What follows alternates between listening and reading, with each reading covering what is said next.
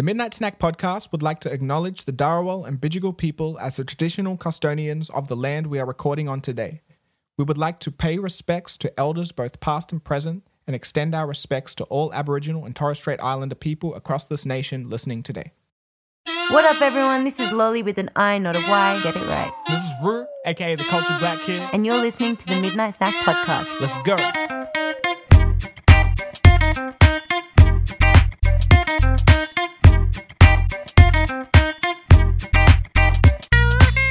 Australia's tastiest podcast and your one-stop shop for all things juicy in the culture.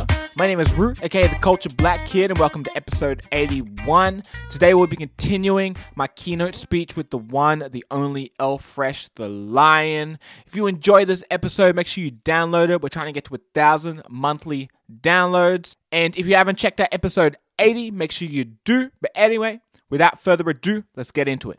Is there someone who uh, you looked up to that embodied the idea of longevity? Um, I mean, at that point, I'm not too sure, man, because I was just like in it. Like I just wanted to do it. I didn't know like how, how long I was going to go for. I didn't know that this was going to become a like a full-on career. I mean, you have aspirations. You, mm. you, you hope for the best and stuff like that, but you kind of just living for the next moment. I was anyway. Uh, but there were a lot of artists that I was looking up to, you know. K R S One, Chuck D, Lupe, like Nas, yeah, like uh, people who've been around for a long time and still around, like now, you know, doing doing their thing, and mm-hmm. you know, Mos Kweli, like yeah. Common, yeah. There's a lot of people that from the yeah. U S context I was looking up to a lot in that mm-hmm. regard. The scene was so new to me from an Australian perspective that mm-hmm. I didn't know yeah. who to really look up to here. But now when I look back at it, I'm like, I, you know, I'm. always amazed at the longevity like the, like the Hilltop Hoods have had mm-hmm. and the success that they've had for such a long period of time, and mm-hmm. then some of the nicest guys you ever meet, uh, and and and you know there's a reason why they they they're still able to do what they do at such mm-hmm. a high level and sell out arenas across the country. It's, yeah, you know, their music speaks to people. Yeah, it resonates with people, and and they're they're just great at being able to tap into into that that um. that that that cultural fabric that, you know, they've contributed to mm-hmm. for such a long period of time. Yeah. So, you know, there's there's there's there's you know, there are people like that we'll look up to for sure, yeah. Mm-hmm. Mm-hmm. I've always been a fan I've always liked the idea of being a fan of your peers. Mm. And in a time where, you know, even more artists are popping up every single day uh in the scene, what do you think the importance of being a fan of the people who are around you is? And a second part to that is, what's your thoughts on the gatekeeping mm. that's happening as well? Yeah, look, I, I think it's super important for us to be fans of, uh, you know, our own community, because like if we aren't, then how can we expect like people overseas to be fans of our scene? You know, like mm-hmm. if the hope and the aspiration is for like, you know, our music to go global, and you want that kind of big fan base and stuff like that. And it's like, well, how can you expect, expect that mm-hmm. when, but what are we doing to cultivate the scene? I mean, obviously we're contributors to the scene, mm-hmm. but I think it's important, like to, to, to kind of establish and set that culture. I think it's really important because, you know, if I you think about like, I think about what you're doing, like your mm-hmm. podcast pops up a lot in my TikTok mm-hmm. feed, and, and, and how you celebrate local artists, mm-hmm. you know, you think about that. How is that? It's not so far removed from what Drink Champs does in celebrating mm-hmm. artists over yeah. there. And then you hear them, those guys talk about like, you know, they're talking about their peers, and they talk about them in such a, you know, with such a reverence. Mm-hmm. And then you t- you hear them talk about like their stories from the early days mm-hmm. when they were coming up, still they were massive fans of one another. Yeah. And it's like, we don't know of that scene, but for the fact that they all celebrated one another to the point where it became such a, a cultural, mm-hmm. hip hop became such a cultural phenomenon yeah. it be, that it became global. Yeah. So we have to start somewhere. We have mm-hmm. to appreciate our scene. And we, we have like unbelievable, not just talent, but unbelievable skill sets. And I think something that we have in Australia that's very unique is, is, is the stories yeah. and the music. Yeah. And, and that's something that we can immediately and directly relate to. Mm-hmm. Um, you know, when when Wise is talking about, you know, Johnny's Kebabs in, mm-hmm. in Liverpool yeah. in one of his songs, or, you know, yeah. Bump and Scribe, yeah. and, you know, Not Many If Any. Mm-hmm. I mean, that's my childhood. Yeah. You know? Yeah. Um, Relatable. Yeah. So, yeah. like, I, when I'm hearing that, like, when I heard that the first yeah. time on a B-Wise song, I'm like, getting G'd up about it. Like, bro, that's, well, we, we yeah. that's our story. Yeah. So, you know, I, I think it's really, really important. And and we have so many people to be able to celebrate and so many people to be able to appreciate. Um, uh, I think for me early on, I was so damn competitive mm-hmm. that I couldn't celebrate anybody yeah. else. And that was a toxic way yeah. of thinking. Mm-hmm. It's, I think it's important to, you know, you, you can have a, a healthy level of competition mm-hmm. and, and uh, you know, we were battling a lot back in the day. And like if someone came into the cypher and they were better than me, I would spend that whole week. yeah. And next week when you come back, I'm better than you yeah. now, bro. Like that's how competitive I was. But, uh, you know, I think there's an importance to to the, to having a, a healthy level of competition. But at the same time, like I, I think it's important to, to be able to, you know, now looking back, to be able to celebrate mm-hmm. those, man. It comes from a level of respect. Like, man, mm-hmm. uh, I think it's really, really important. Um In terms of gatekeepers, again, like my mindset's changed. Like mm-hmm. had you asked me this question like a couple of years ago, I would have been super frustrated. I would have mm-hmm. been like, man, like fuck the gatekeepers. Yeah. Like people, anyone who's in a position who's holding the door and, and keeping it closed on people except for people they know is yeah. like, I would be super frustrated about yeah. that. Yeah. And and there are probably moments now where it's, I still get frustrated about it, but I'm also at a point where I'm like, I don't give a fuck. Like okay. try to hold the door on me. Fair enough. Yeah. You know, like yeah. I... I've kind of, it's like, but at the same time, I'm I'm also at a point where it's like, I don't need you. Mm-hmm. Like, how can you hold the door on somebody who who who is so focused and has such a clear vision of where yeah. they want to go and what they want to do? Yeah, like, yeah. you can't stop a person like that. Mm-hmm. It doesn't matter how many barriers you put in their way. They're going to find a way around it. Like, yeah.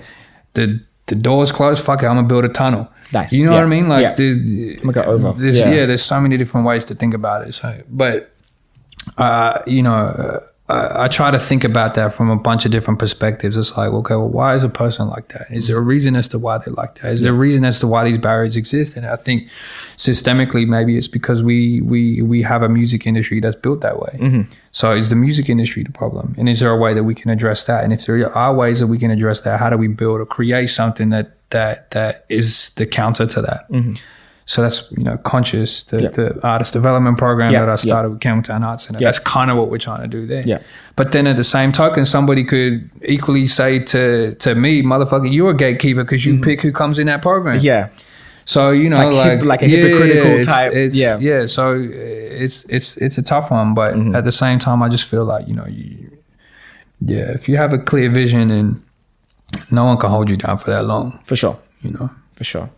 Um, you did, you know, mention Conscious, and just to divert a little bit from the, the artistry, maybe not too much, but how have you striked a balance between uh, your artistic side and your business parts of, of your work, such as, you mm. know, brand building, marketing, promotion? Yeah, I, you know, I, I think about that as an extension of storytelling. So mm. I, sometimes I try not to think about it just in a pure business kind of sense, because then it can just be dry and boring. And like, do you really want to focus on that? Like, yeah. and do you really want to think about numbers? And yeah. uh, but I, I try to think about it as an extension of storytelling. So, you know, we mm-hmm. put a lot of effort into creating our music. Okay, well, if you want people to listen to it, then you also kind of need to tell the story to be able to hook people into to then go and listen to the music.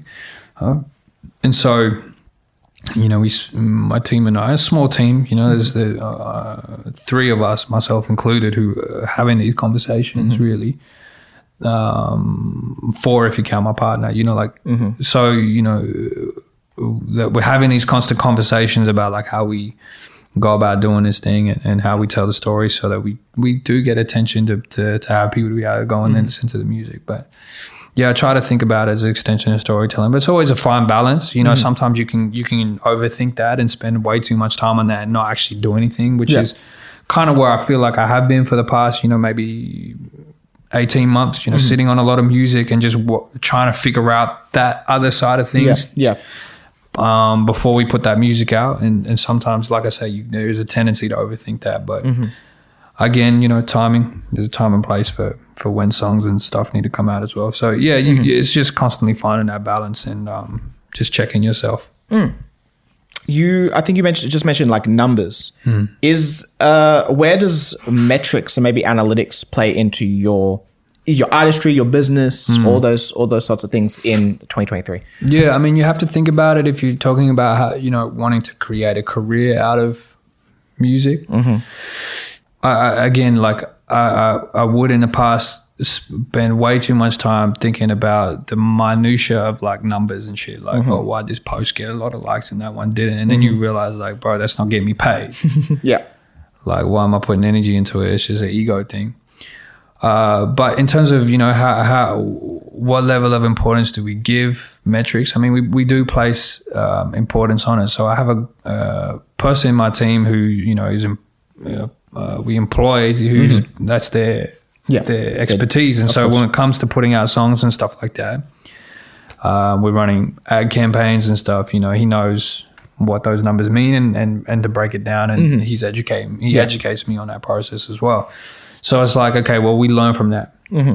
So if we, we put something out, we put an ad, we put a couple ads up, we test them out, like mm-hmm. which one's working, which ones are not working, why is that working, why is this one not working? Okay, well, if this one's working and that one's not, let's double down on that one and get rid of that one. Yeah, like, yeah. So we, we, we, we kind of ride the wave that way uh, with, with numbers as well. Um, but yeah, look, it, it, it's it's it's a very tricky one because it's hard to disassociate that from them feeling a level of self-worth. Like, do these numbers reflect how good my music is versus, you know, like, yeah. you know, is this, it's a tricky one. But um, we just, yeah, again, we just have constant conversations about it and then just try to move when we see things heading in a, in a particular direction, whether mm-hmm. that's selling tickets for a show, whether, mm-hmm. that, you know. So, for example, okay, again, a very real experience. So when we, when I was doing tours back in the day, for when we do the album tours, drop an album, you tour across the country, mm-hmm. um, the most effective for me personally, two things that w- would help sell tickets. One was if we had done a show in that area in the past, mm-hmm. um, and two, uh, radio interviews. Mm-hmm. So whenever we went on tour, we tried to make sure that we could tee up an interview at radio stations mm-hmm. the week of or mm-hmm. something like that, or on the day, whatever, just yep. to be on radio. We knew that was it helped twenty, thirty tickets per interview, you mm-hmm. know, like, and when you're doing small rooms at the, like one fifty, two fifty yep. capacity rooms at that time, that's a significant jump in ticket sales, you mm-hmm. know. So we just hone in on that strategy yeah. and just try to make sure that we we we we tapped into that every time we went on tour. Mm-hmm. So, you know, the numbers can help identify what's working for you, can also help identify what's not working for you. And, mm-hmm. um, yeah, we, we try to read it like that. Yeah. What would you say to, again, artists who might be worried about metrics or analytics and or like what to maybe focus on or, you know, what to maybe not also not to focus on yeah. um, as they're, you know, still building their their careers and their artistry? Yeah, it's an interesting one. I think there's, there's, there's the thing that I think about here is probably like uh, going back to like a, I think a Michael Jordan kind of reference. Mm-hmm. I don't remember exactly, but I remember him talking about like some people asking him about like, you know, how to, how to get kids like on a path like to, mm-hmm. to become a pro and shit like yeah. that. And, and how do you, how do you, encourage that in them early on mm-hmm. and, and what would you impart on, yeah. on them and stuff like that. And I think the thing that I took away from his response was like, just let them have fun. Yeah. You know, like if, yeah. if they love what they do, then at some point they'll want to take it yeah. serious. If they want to do that, then great. Like then let's have that conversation. I think early on, if we're starting out, we're just, you know, super early in our careers and making music and making content for online and stuff like that, then I think it's trying to find the thing that you really, really love to do, mm-hmm. uh, which, you know, might be just making music. But when it comes to making content as well to put up online, like I think it's trying to find, is there, is there certain things you really enjoy yeah. in that process mm-hmm. or types of content that you enjoy making in that process yeah. and, and, and trying to find that yeah. and then just doing that. And then Uh, once you've kind of got into that kind of rhythm, mm-hmm. then you can use the kind of metrics as a feedback. Okay. You know, it's like, okay, well, that's not working. This is not working. Mm-hmm. And you're like, okay, well, let me try this. Let me try that. Mm-hmm. That one worked really well. Hey, it worked really well when I brought this person on the show. So maybe mm-hmm. I need to do more collaborations, like yeah. then kind of do that. But I think un- um, until you kind of find that, then Uh, it's very easy to get discouraged. Mm-hmm. You know, you try a million different things and not, it feels like nothing's working. Um, and, and then it's just like, why am I even doing this in the yeah. first place? So I think if yeah. you can find something that you really enjoy, like try everything. Of course. But then if you can still find something that you really, really enjoy m- more than others, mm-hmm. doing other shit, then hone in on that. Mm-hmm. The other thing as well is like, um, just to that point, you know, I remember someone telling me super early on, you know, in the thing that you do for work, if you can get to a, a point where like eighty percent of what you do is you love doing it, doesn't mm-hmm. feel like work, but yeah. twenty percent is stuff that it does feel like work. You might not enjoy doing it. You probably hate doing it, but you have mm-hmm. to do it to be able to keep yeah. doing the eighty percent. And that's yeah. a pretty damn good balance. Yeah. You know, so it's like there might be things that you feel you feel like you have to do in the social media content, mm-hmm. um, n- relating to the numbers side of things yeah. that you feel like you just have to do to yeah. do it. Yeah, that's fine, so long as it's not doesn't over or outweigh yeah the, the stuff enjoyment. That you love to do. Yeah, yeah, yeah. Um, just as a final question before I maybe ask one more game of you. um, Uh, just as a an overarching question, what is the probably the biggest piece of advice you can give to artists in regards to how they should approach their journey when it comes to the, the industry and uh, the idea of, you know, ensuring that they have a, a career that is mm. of longevity? I would say, uh, I mean, a lot of it has to do with just loving what you're doing, I guess. But uh, I think if you can find like your joy and your happiness outside of your pursuit uh, for a career in the music industry, then you're doing really good. But what by, by that I mean, mm-hmm. like, you know, if your worth, your self-worth is not determined by how well you're doing in your music journey, music career from an industry perspective, mm-hmm. yeah, then you, you're doing pretty good. So, you know, that might be like just really shoring up your family situation, your friendship circle, mm-hmm. like your hobbies, like just maintaining health, you know, happy, healthy relationships, friendships, yeah. you know, doing things that you enjoy doing that don't relate to just making mm-hmm. a career out of music. Mm-hmm. I think that's really important because what can happen, and I've seen it, it's happened to me personally, but I can also see, I've seen it in so many other people, if music is like you, your identity becomes so bounded by becoming a successful musician and what is what you view as success. Mm-hmm. And often that label of success is greatly influenced by what we feel society perceives success as. So yeah. that's unhealthy in the first place. Yeah. But so often we can become so obsessed with that that that becomes our sole identity, and that can be really, really like defeating. Mm-hmm. And, and that can really get you down. Uh, and you can really just be like scratching your head like, shit, man. Like, and we have days, we all have days where we're like, man, I don't know if I want to do this anymore. Yeah. And you might get to a point where some, you've got, you know, that another rejection's come in. Mm-hmm. You didn't get the opportunity that you wanted, and you just feel like that day, I don't know if I can do this tomorrow. Yeah. And then you, you start to think about, well, shit, well, who am I outside of this? Yeah. That that's a real sad place to, I've been in. That's a real sad place to be in. Mm-hmm. And um, so if you can you can develop and cultivate your life so much so that your identity is not solely determined by being a successful musician artist, then you're winning. Darn. You know, like yeah. then rejections, ups and downs, all all that sort of, it's gonna come. Like that's life, you know. Yeah. But you're not gonna be so um, deterred by it. Mm-hmm. Uh, you're still gonna be who you are yeah. at the end of the day. And um, personally, I feel like that's what what can help um, if you have longevity in mind. Mm-hmm. You know, because it's a marathon, and you you need something to keep you moving.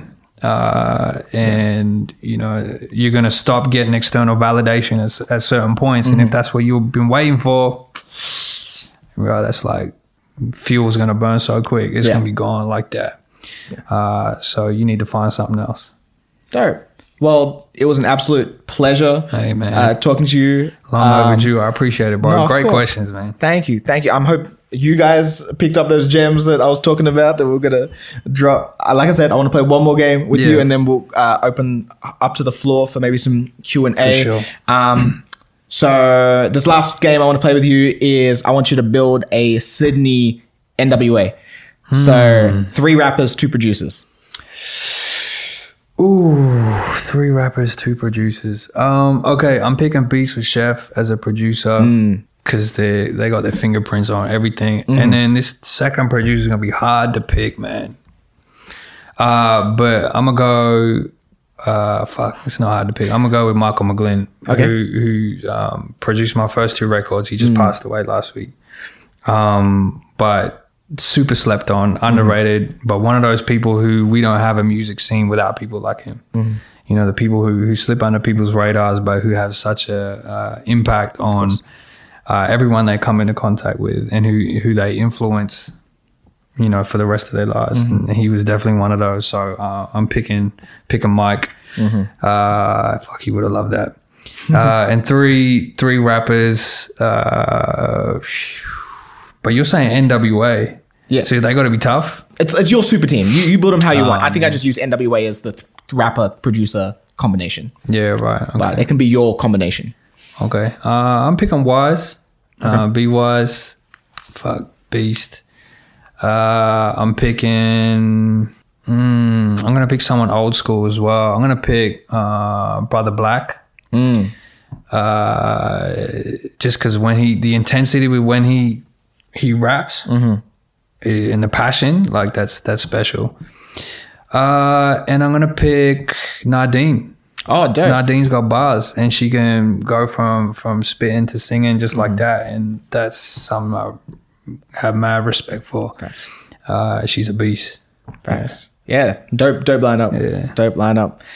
Ladies and gentlemen, once again, L-Fresh the Lion. No, I appreciate it, man. That's going to do it for part two of this discussion between me and L-Fresh the Lion. Once again, if you enjoyed this episode, make sure you go download it. We're trying to get to a thousand monthly downloads and all of them count. All of them help so much. Make sure you go check out episode eighty if you haven't already, and stay tuned for part three next week. Make sure you go follow our M K S playlist on Spotify. Check out all the latest songs from the week. But anyway, that's going to do us for today. I am Roo, aka The Culture Black Kid, and this has been the M K S Podcast, Australia's tastiest podcast and your one-stop shop for all things juicy in the culture. We are out. Peace. The Midnight Snack Podcast was hosted by Roo and Loli and executive produced by A J and Rainy of Midnight Group. Theme song and transition music by Midnight Sound.